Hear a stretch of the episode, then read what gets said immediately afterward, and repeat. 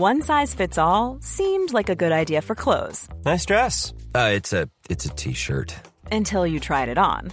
Same goes for your healthcare. That's why United Healthcare offers a variety of flexible, budget friendly coverage for medical, vision, dental, and more. So, whether you're between jobs, coming off a parent's plan, or even missed open enrollment, you can find the plan that fits you best. Find out more about United Healthcare coverage at uh1.com. That's uh1.com.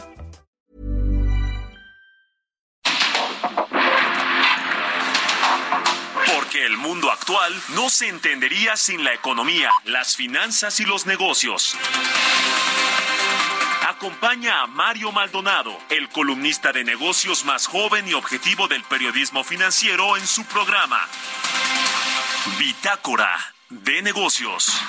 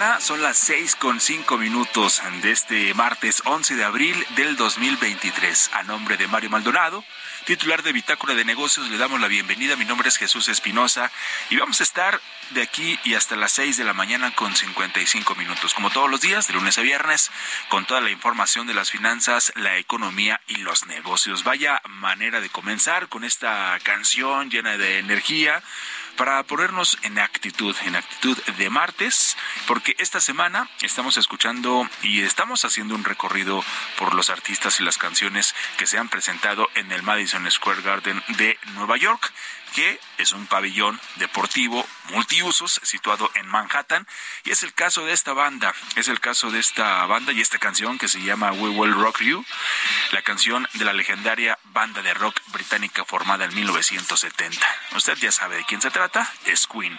Se presentaban en auditorios muy grandes, pero les faltaba uno, les faltaba uno y alcanzaron una de sus metas el 5 de febrero de 1977 cuando tocaron por fin en el Madison Square Garden de Nueva York. Además, se programó una gira por Europa, su primera en más de dos años, incluyendo 11 fechas en el Reino Unido y culminando con dos noches seguidas en la Arena de Londres.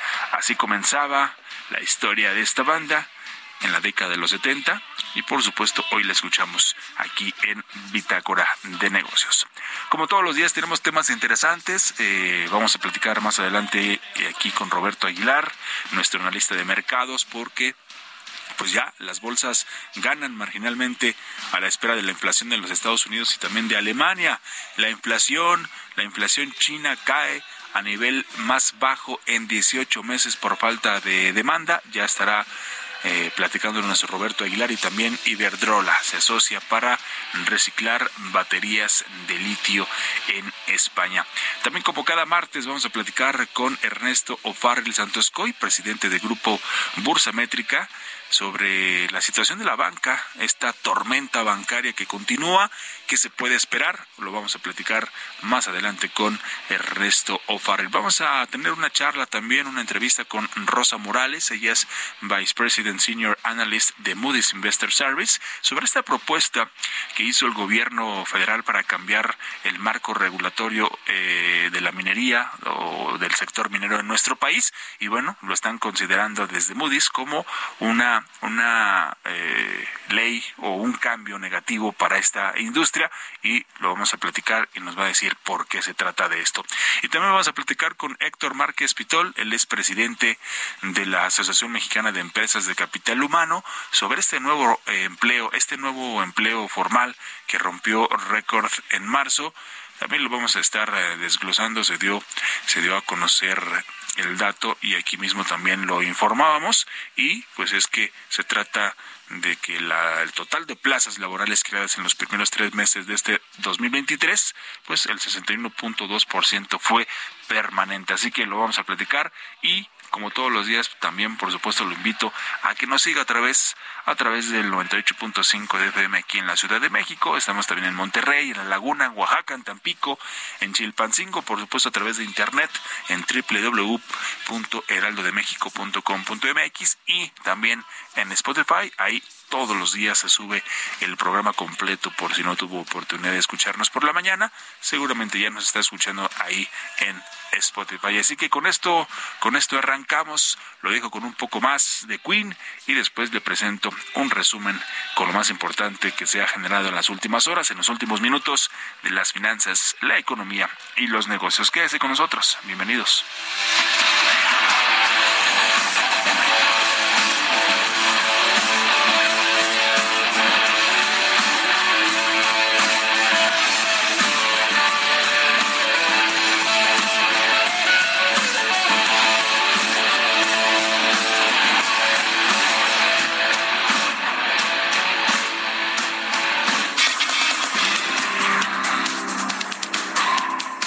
En su conferencia de la mañana, el presidente Andrés Manuel López Obrador habló de los avances en torno a la solicitud de México para que el gobierno de China informe sobre la cadena de suministro para el tráfico de fentanilo.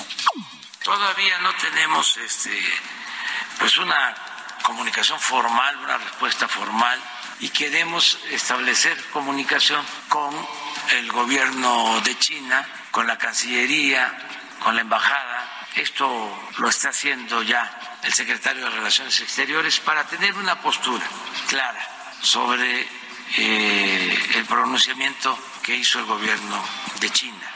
Tenemos entonces que saber en dónde se produce el fentanilo. Si no se produce en China, ¿en dónde se produce?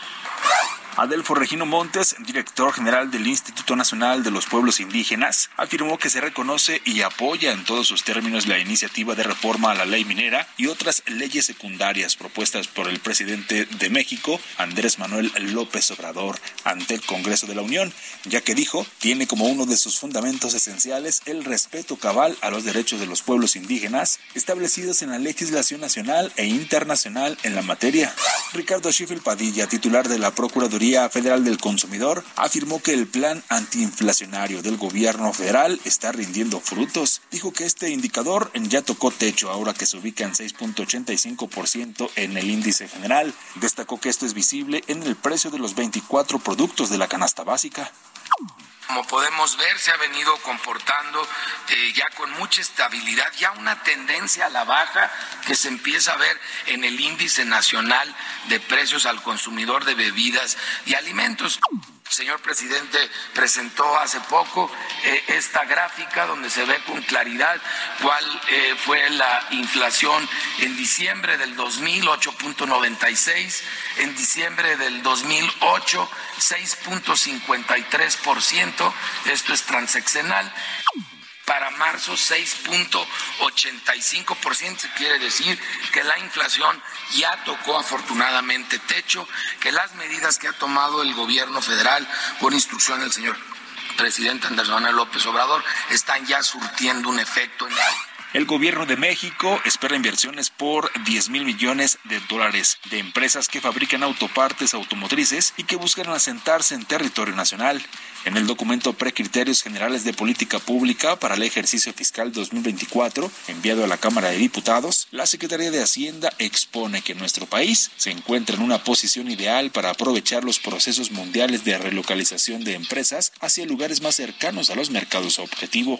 Durante el primer trimestre de 2023 se crearon 44.558 empleos en la Ciudad de México a través de la apertura de 4.878 negocios de bajo impacto. La Secretaría de Desarrollo Económico destacó que este año se logró crear 6.038 empleos más que los registrados en el primer trimestre de 2022 y 19.412 más que en 2021.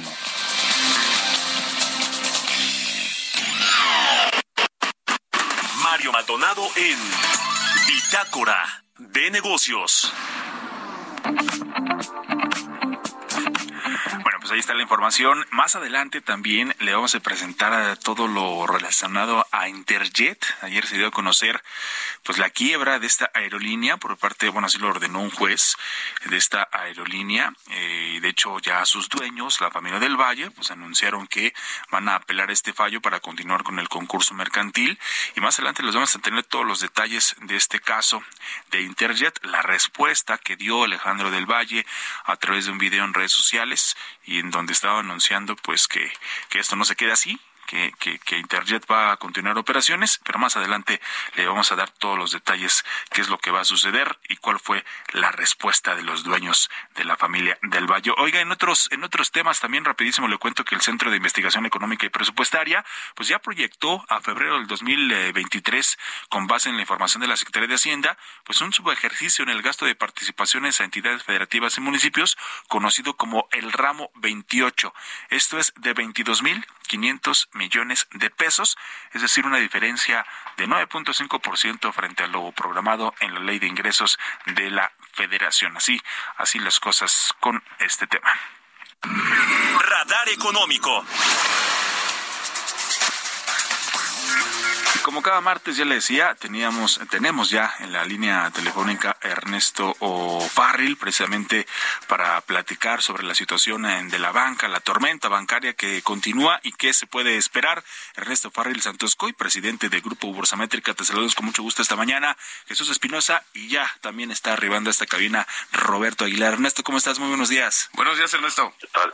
Jesús, ¿qué tal, Roberto? Eh, cuéntanos, Ernesto, ahí como todos los eh, lunes te leemos, y cuál es la situación, qué es lo que va a pasar, qué es lo que se puede esperar con esta situación bancaria que está eh, pues actualmente sucediendo tanto en Estados Unidos, también en, en, Europa. Cuéntanos. Bien, la semana pasada fueron tocados por esta por este tsunami dos instituciones importantes también a nivel mundial, ¿no? Uno fue el, Banco Americano Charles Schwab y el otro el Toronto Dominion Bank de Canadá. En ambos casos, el temor es la exposición que tienen estos bancos al mercado hipotecario. Cuando suben las tasas de interés, como lo han hecho y van a seguir subiendo, eh, lo que sucede es que pues, puede deteriorarse la cartera crédito que está concentrada en créditos hipotecarios porque pues, sube la tasa y de repente la gente pues, ya no tiene eh, dinero para pagar, porque tiene que pagar cada vez más, ¿no? Por los intereses que suben, entonces puede haber cartera vencida. Pero no estamos viendo que ambas instituciones eh, tengan que quebrar o no, no, vemos un desenlace fatídico hasta donde tenemos información y lo mismo sucedió con el Deutsche Bank dos semanas antes. Eh, pues estaba, es un banco, el Deutsche Bank estaba bien capitalizado.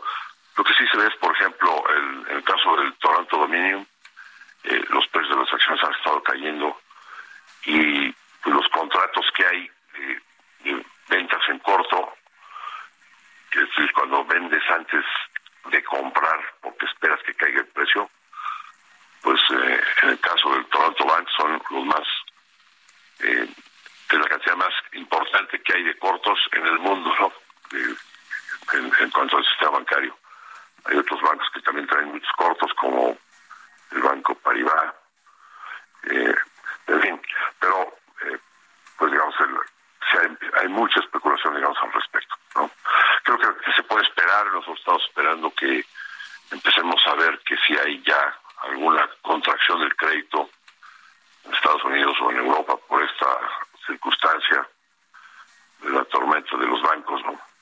Porque pues eh, forzosamente va, va, van a tener que poner más cuidado en dónde ponen el dinero. Ya no estamos en la época que sucedió durante la pandemia, donde se inyectaba dinero por parte de los bancos centrales, abundaba la liquidez con tasas de cero, sino que ahora estamos en, el otro lado del, péndulo, donde los bancos centrales están recogiendo dinero y subiendo sus tasas, ¿no? Y ese, y ese factor de menor oferta de crédito, combinado con las tasas de interés, eleva las probabilidades de una recesión en el futuro en la economía de Estados Unidos y quizás eh, pues en Europa. Sí. Eh, y pues esto puede pegarle a la economía mexicana, desde luego. Eh, y finalmente, finalmente, Ernesto, ¿cuál sería la, preocupación entonces eh, o, la ocupación mayor en este momento para todos estos para este, estos bancos, el, temor que pudieran tener en este ante esta situación? Sí, el, mismo temor es lo, que genera que tengan más precauciones para colocar el dinero, ¿no? Y pues digamos, eh, ya, ya, han sido atacados varios por el tsunami y no descartaría que en las siguientes semanas sigan apareciendo nombres que, que, van siendo afectados, nombres de bancos que van siendo afectados por esta circunstancia.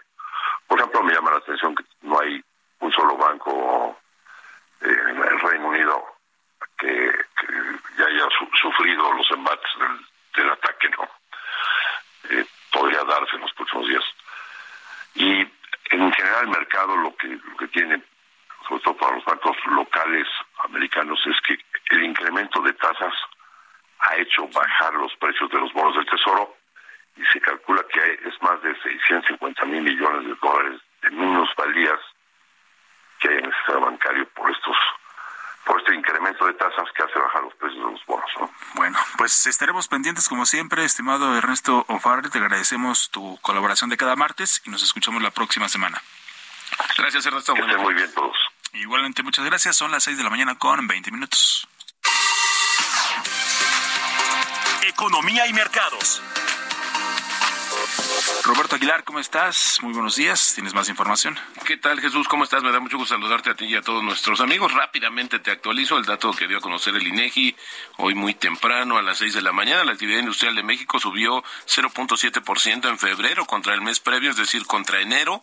Y si lo comparamos febrero de este año con el mismo periodo del año anterior, hay un aumento de 3.5%. También te comento que los mercados pues eh, ya están recuperando, se están estabilizando en términos de operaciones, han regresado ya después de un fin de semana largo y bueno, pues optimistas porque al final del día eh, pues están esperando el tema de los de los datos de inflación en Alemania y en Estados Unidos. También más adelante va a dar a conocer el Fondo Monetario Internacional la actualización de sus perspectivas de la economía mundial, pero pero lo que está justamente eh, animando a los inversionistas es que justamente en, en Asia Fíjate que también las bolsas están subiendo porque se apuesta que los bancos centrales de la región seguirán pausando o poniendo fin a los ciclos de alza de tasas independientemente de lo que haga la Reserva Federal. Hoy, por ejemplo, el Banco Central de Corea del Sur mantuvo las tasas de interés en 3.5% en segunda reunión consecutiva, tal como se esperaba.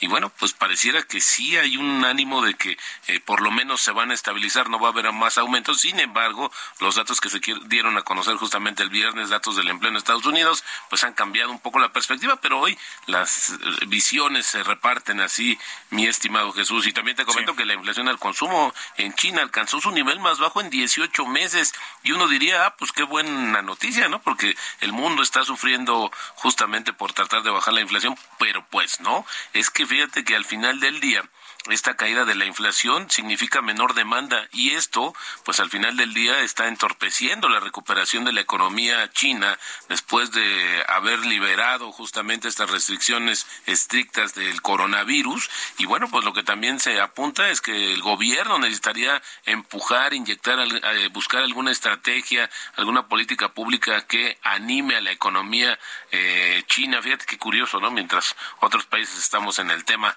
preocupados por la inflación, en China sí están preocupados, pero porque está bajando demasiado su nivel más bajo en los últimos 18 meses. También te comento que Glencore, esta empresa, se va a asociar con el proveedor de servicios de gestión de residuos FCC Ámbito y la empresa española de energía Iberdrola, que se ha puesto muy de moda en los últimos días en México. Esto para proporcionar servicios de reciclaje de baterías de iones de litio a escala industrial en España y también en Portugal. Por ahí va la apuesta de la española Iberdrola, que se va a hacer de algunos recursos.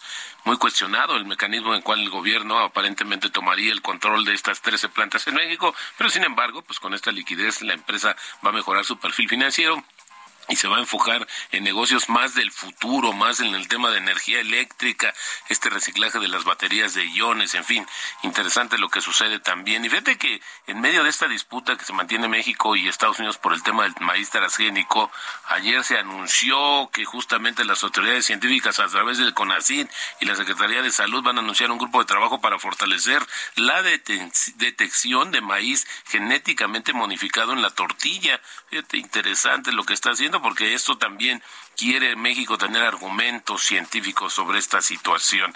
También rápidamente te comento que el tipo de cambio está cotizando en 18.12, con esto tenemos una ganancia anual de 7%, también muy volátil el tipo de cambio justamente a la espera de algunos datos, eh, como te decía, de la inflación, pero sobre todo estas actualizaciones del Fondo Monetario Internacional que platicaremos el día de mañana, mi estimado Jesús. Perfecto, mi estimado Roberto, no te vayas, obviamente regresando de la pausa, tenemos las entrevistas y tenemos más información y el caso de Interjet que sucedió ayer. Aquí se lo vamos a dar a conocer. Vamos a la pausa y ya volvemos.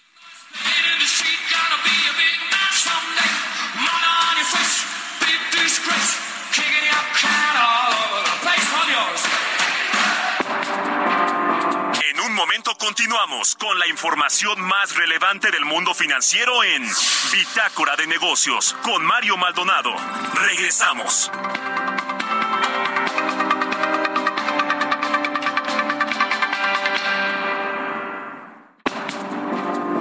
Estamos de vuelta en Bitácora de Negocios con Mario Maldonado.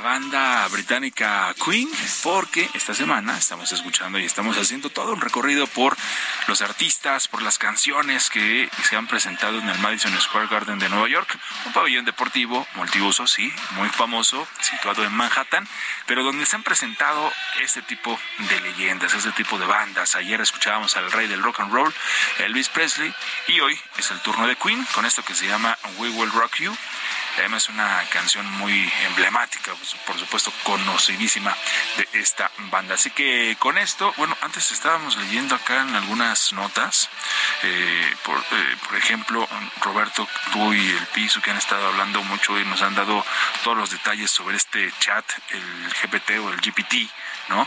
Pues ahora, para todos los amantes del fútbol, pues hizo un ejercicio, se hizo un ejercicio con este Millions of people have lost weight with personalized plans from Noom, like Evan, who can't stand salads and still lost 50 pounds. Salads, generally, for most people, are the easy button, right? For me, that wasn't an option. I never really was a salad guy. That's just not who I am. But Noom worked for me. Get your personalized plan today at Noom.com.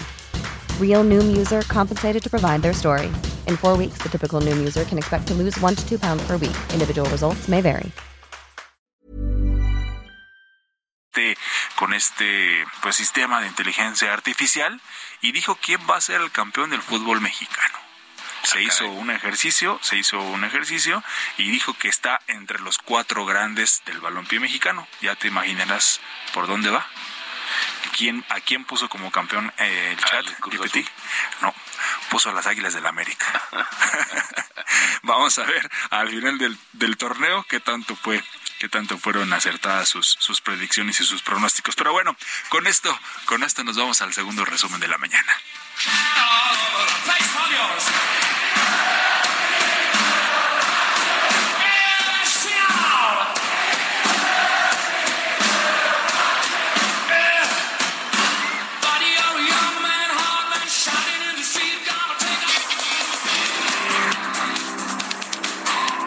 Desde este lunes, la jefa de gobierno de la Ciudad de México, Claudia Sheinbaum, informó que se retirarán del metro los casi seis mil elementos de la Guardia Nacional que están en el día y quedarán solamente los que están en la noche. Justo días antes de que comenzara el periodo vacacional por Semana Santa, el transporte por carretera subió sus precios como no se veía desde el sexenio pasado. De acuerdo con el INEGI, la inflación general fue de 6.8% durante marzo. Las cuotas de autopistas subieron en promedio 9 ciento a escala nacional.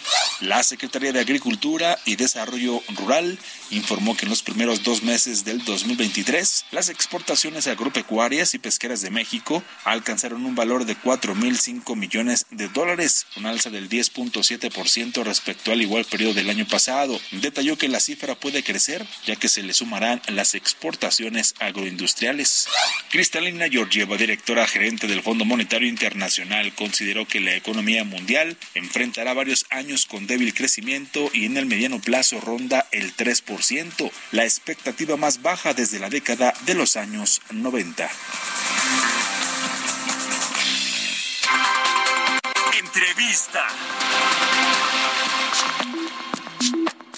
Bueno, y como ya lo decíamos al inicio de este espacio, la aprobación de una propuesta presentada la semana pasada por el presidente Andrés Manuel López Obrador para cambiar el marco regulatorio minero en México sería negativa para la industria, así lo está considerando Moody's, y por ello es que vamos a platicar con Rosa Morales. Ella es eh, Vice President Senior Analyst de Moody's Investor Service para, para desglosar el tema. Te saludamos con mucho gusto esta mañana. Rosa Morales, gracias por esta comunicación, por tomar la llamada. Jesús Espinosa y Roberto Aguilar, te saludamos esta mañana. Buenos días. Hola Rosa, muy buenos días.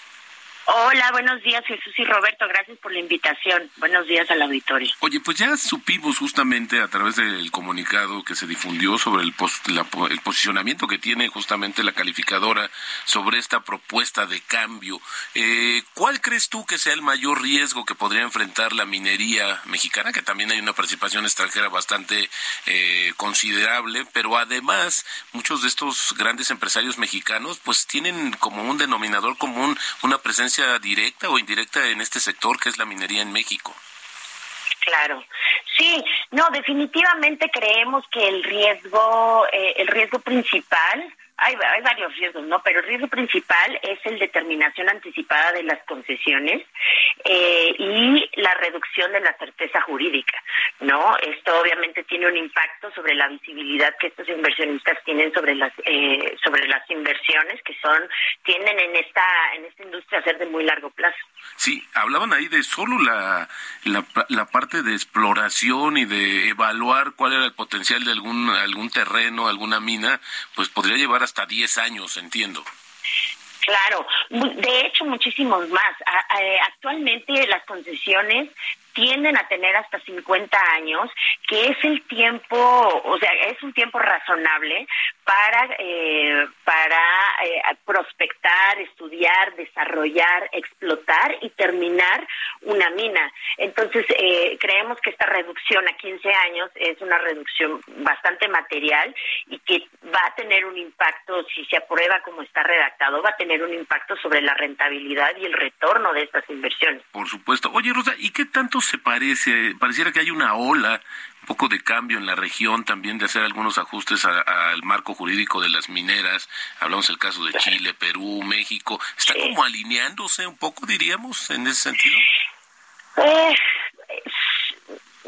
Hemos visto otros cambios, efectivamente, muchos tienen que ver con temas sociales, de, en temas de consulta de comunidades, creo que es algo que se está alineando. Sin embargo, eh, creemos que en este caso en particular hacen falta muchas precisiones respecto a cómo se va a dar este tipo de consultas y cómo tendrían el poder de vetar o no o de aprobar o no una Creo que el tema de Chile y Perú sí efectivamente se han dado cambios hacia hacia, allá, eh, pero han sido cambios, digamos, más eh, que, que sean, eh, primero que nada, que se han consensuado entre las partes privadas, la parte pública, las comunidades, y que donde se ha, donde se ha dado lugar a una mayor certeza. ¿No? Y en este caso estamos viendo que se trata de ir hacia allá, pero faltan detalles. Oye, ¿y esta, cuáles son los escenarios que, por ejemplo, Moody's tiene respecto a esta situación? Que probablemente ante la discusión o ante los fundamentos justamente de la industria, de otros participantes, pudieran haber cambios y sobre todo lo que dices, mayor precisión sobre la propuesta del gobierno, que hay que reconocer que desde que inició la actual administración, pues no ha tenido la relación más tersa con la minería, ¿no? Se habla acerca de esta situación de que más del 90% del territorio nacional se ha concesionado, lo cual bueno, ya la Camimex salió a, aclarar que no es así, pero en términos generales no hay una buena relación del gobierno con las mineras, Rosa. Sí, recordemos que tiene más de cuatro años que no se entregan concesiones nuevas en el, en, el sector, ¿no? Nuestra expectativa es que haya un diálogo efectivamente entre el sector público y privado, como ya lo ha habido en algunos otros casos que han resultado en modificaciones y alteraciones, ¿no? En pro de las partes. Eh, pero es importante, y lo que estamos señalando en nuestro análisis, que solo necesitarse mayorías simples por ser cambios a las leyes, no podemos descartar que se apruebe como está, y ese es un riesgo. Ahora, estas estos, eh, afectaciones que pudieran darse como daños a terceros, por así decirlo, que también el tema de la materia prima eh, extraída de las minas pudiera afectar las cadenas de, producción de valor y esto en, en algún momento pudiera repercutir precios finales. ¿Esto como efectos de segundo orden, tú los visualizas? Claro, sí, sí, sí. Recordemos que la minería, México ocupa el primer lugar como productor de plata a nivel mundial y el segundo productor eh, de florita y está entre los primeros 10 lugares de eh, como productor de zinc, oro y cobre. Definitivamente un cambio de esta magnitud tendría una repercusión en la oferta, tendría una repercusión en las cadenas de valor, como dices, no solamente en la inversión eh, en el sector, no se quedaría solo el sector, sino también se derramaría. También recordemos que la minería generó alrededor de 3 billones de dólares en, ingresos fiscales en 2021 entre, entre impuestos y regalías y que la inversión en el sector eh, en 2022 se estima alrededor de 5 billones de dólares. Entonces tendría un efecto en, eh, en, ingresos del soberano, en otros sectores y también un efecto en la oferta de la industria minera a nivel mundial esto depende mucho de la oferta que tengan determinados países o regiones del activo minero, pero eventualmente podríamos también ver salida de inversiones o la búsqueda de otros países, quizás Centroamérica, por ahí, para que algunas empresas que tienen presencia en México, pues decidan quizás abandonar o disminuir su presencia en México. Definitivamente, uno de los de, los riesgos que estamos señalando en nuestro análisis es que eh, esto va a empujar eh, o por lo menos va a hacer que, que los inversionistas que actualmente están en México vean hacia otros lugares donde hay certeza jurídica, donde hay visibilidad sobre las inversiones. Y en algunos casos tenemos empresas que ya operan en otras jurisdicciones, entonces bueno sería relativamente fácil para ellas eh, voltear a ver otras eh, otras opciones. Pero las, para los que solo operan en México, eso definitivamente incrementaría el riesgo operativo de eh, buscar socios o tener que ahora operar en jurisdicciones nuevas. Exacto, pues muy interesante. Y bueno, pues eh, sí, es una amenaza latente de este sector tan importante eh, donde México, pues como acabas de comentar, tiene una presencia destacada. Muchísimas gracias, eh, Rosa Morales, VP Senior Analyst de Moody's Investor Service, por compartir eh, pues estos rasgos más importantes del el comunicado, el análisis tan amplio que dieron a conocer el día de ayer. Muchísimas gracias. Muchas gracias, que tengan buen día. Igualmente, muchas gracias. Son las 6 de la mañana con 42 minutos. Historias empresariales. Ya le decíamos este caso de Interjet que se dio a conocer ayer, bueno, que por parte de, bueno, un juez ordenó el remate de sus bienes luego de que se declarara en quiebra y ahora la compañía deberá cubrir los adeudos con sus acreedores. Ya sus dueños, ya sus dueños, la familia del Valle, han anunciado que van a apelar este fallo para continuar con el concurso mercantil, el cual ya estaba en una fase avanzada. De acuerdo, aquí le presentamos más detalles sobre este caso de Interjet en la voz de Giovanna Torres. La aerolínea Interjet fue declarada en quiebra por el juez segundo de distrito en materia de concursos mercantiles. La autoridad ordenó que la empresa remate los bienes adquiridos, esto con el objetivo de cubrir los adeudos que la compañía tiene con sus acreedores. También se ordenó al Instituto Federal de Especialistas de Concursos Mercantiles que en cinco días ratifique al conciliador como sindicato o, en caso contrario, designe uno distinto. El juez segundo explicó que la aerolínea entregará al síndico la posesión y administración de los bienes y derechos que la integran. Se ordenó al síndico que de inmediato, a partir de su designación, inicien las diligencias de ocupación mediante inventario de libros, papeles, documentos, medios electrónicos de almacenamiento y procesos de información, existencia en caja y todos los bienes de la comerciante. Actualmente, más de 5.000 trabajadores de Interjet se encuentran en huelga esperando que con el remate de los bienes se les pueda pagar los 1.800 millones de pesos que les debe la aerolínea. Los trabajadores comenzaron a manifestarse desde el 2021 cuando dieron a conocer que la compañía les debía cuatro meses de pagos por prestaciones y sus respectivos salarios y desde entonces la empresa llevó a cabo trámites legales como amparos. Hasta antes del anuncio del juez segundo del distrito en materia de concursos mercantiles. La aerolínea contaba con una deuda de más de 40 mil millones de pesos. Con información de Luz Elena Morales para Bitácora de Negocios, Giovanna Torres.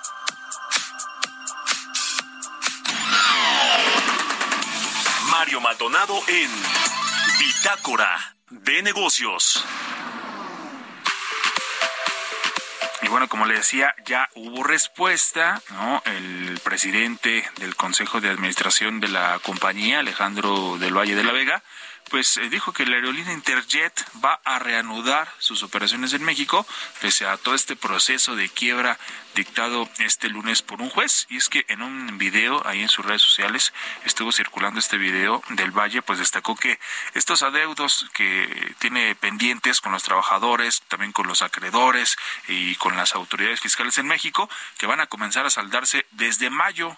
Y estimó que a finales del año la compañía eh, vuelva a, sus operaciones ya que se había solicitado una prórroga y dijo que por un error no fue ingresada al Poder eh, Judicial. Sí, fíjate que a diferencia de lo que sucede en Estados Unidos, eh, Jesús, hay un el famoso capítulo 11 de la ley de quiebras de Estados Unidos, donde antes de llegar al proceso de quiebra, de disolución incluso en la empresa, hay un periodo donde se trata justamente de evitar esta situación. En México no existe como tal, pero sin embargo, esta situación de tener una prórroga y poder prolongar el periodo, pues podría ayudar, pero la verdad es que se ve complicado y ahora el argumento de que por un error no se dio esta prórroga y el espacio para que puedan comenzar a pagar, el tema es de dónde se va a generar este flujo, necesariamente algún inversionista tiene que inyectarle dinero fresco a esta compañía lo cual se ve bastante complicado. complicado y, el, mismo Alejandro del Valle explicó que este proceso de reestructura de la empresa eh, que lidera, de hecho, su hijo Carlos del Valle, que está a punto de culminar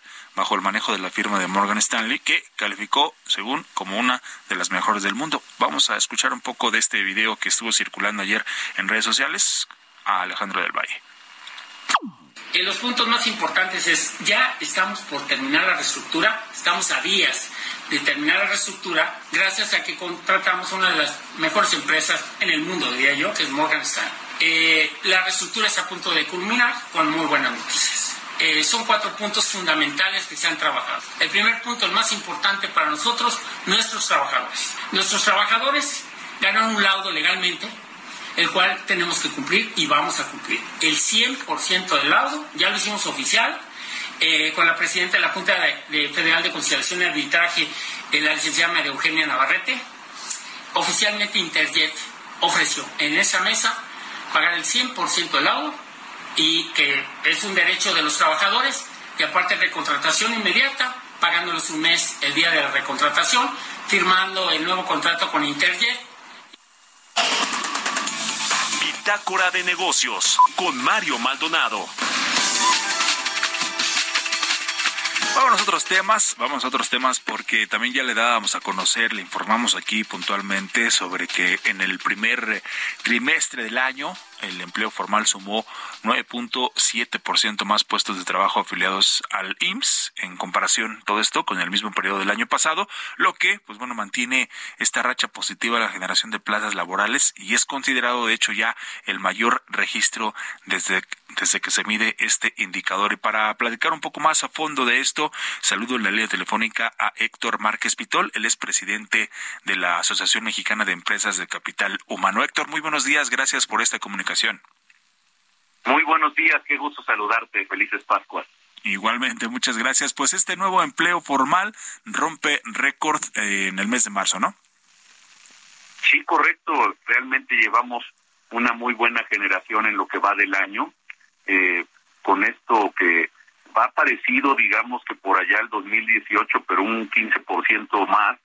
Y entonces se puede ver como que el año vamos a tener pues un año por arriba del promedio de los últimos 10 años en generación de empleo y podría decir que alrededor de 750 mil plazas se podrían estar generando. Sí, esto, estos son buenos números, habla de ya pues una recuperación, ¿no? Después de esta pandemia, que bueno, aún, aún la seguimos padeciendo, pero ya a, niveles eh, menores, obviamente, de lo que fue 2020, 2021 e incluso también 2022. Sí, correcto. El, bueno, esa parte hubo una recuperación ahí inmediata de todo lo que se perdió y por eso fueron también ahí unos años muy buenos en recuperación de empleo.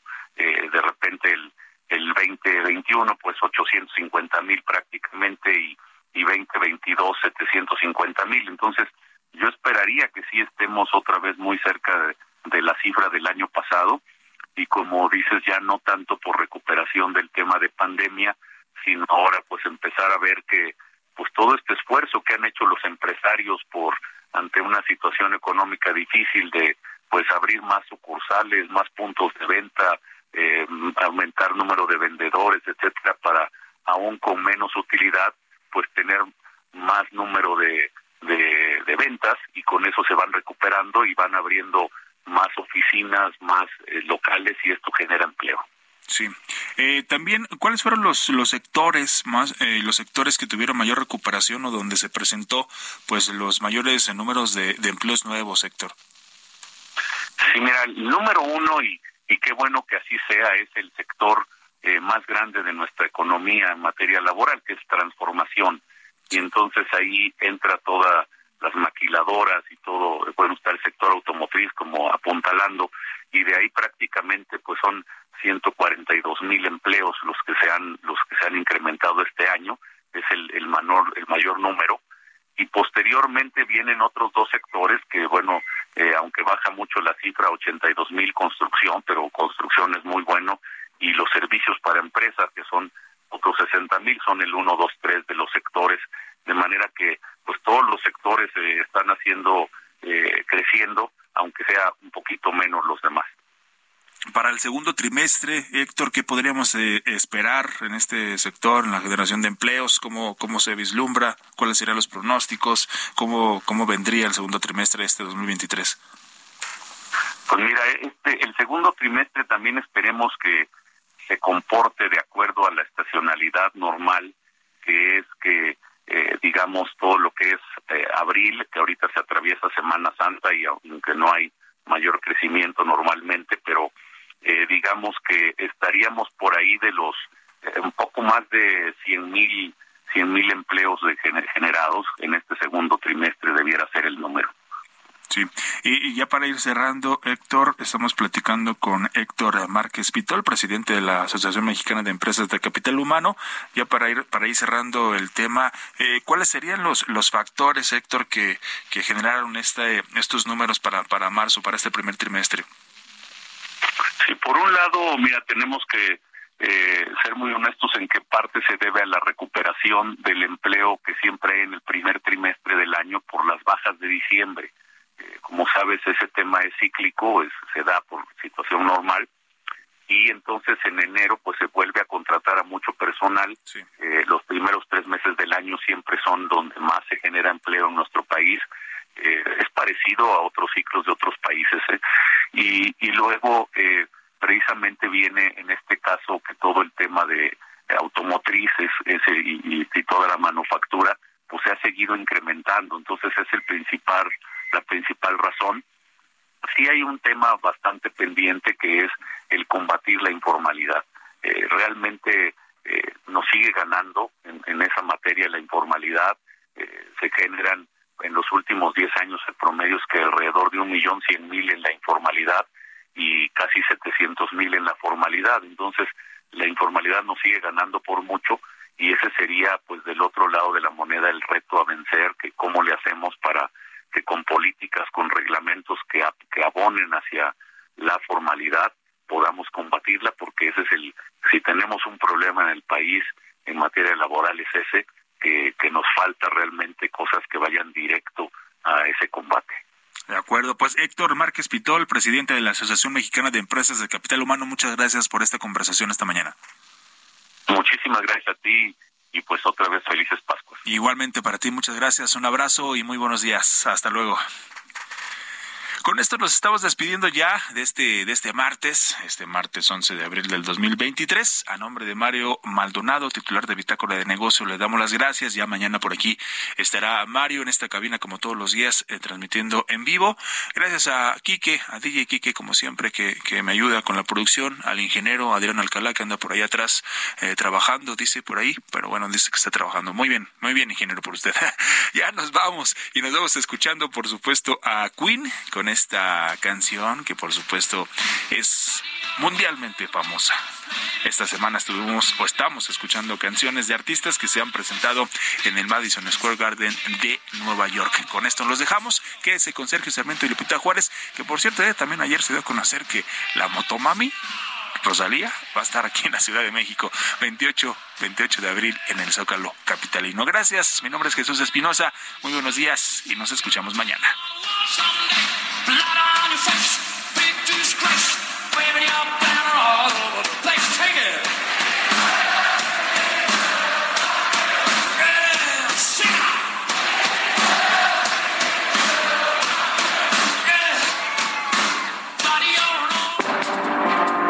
Esto fue Bitácora de Negocios con Mario Maldonado.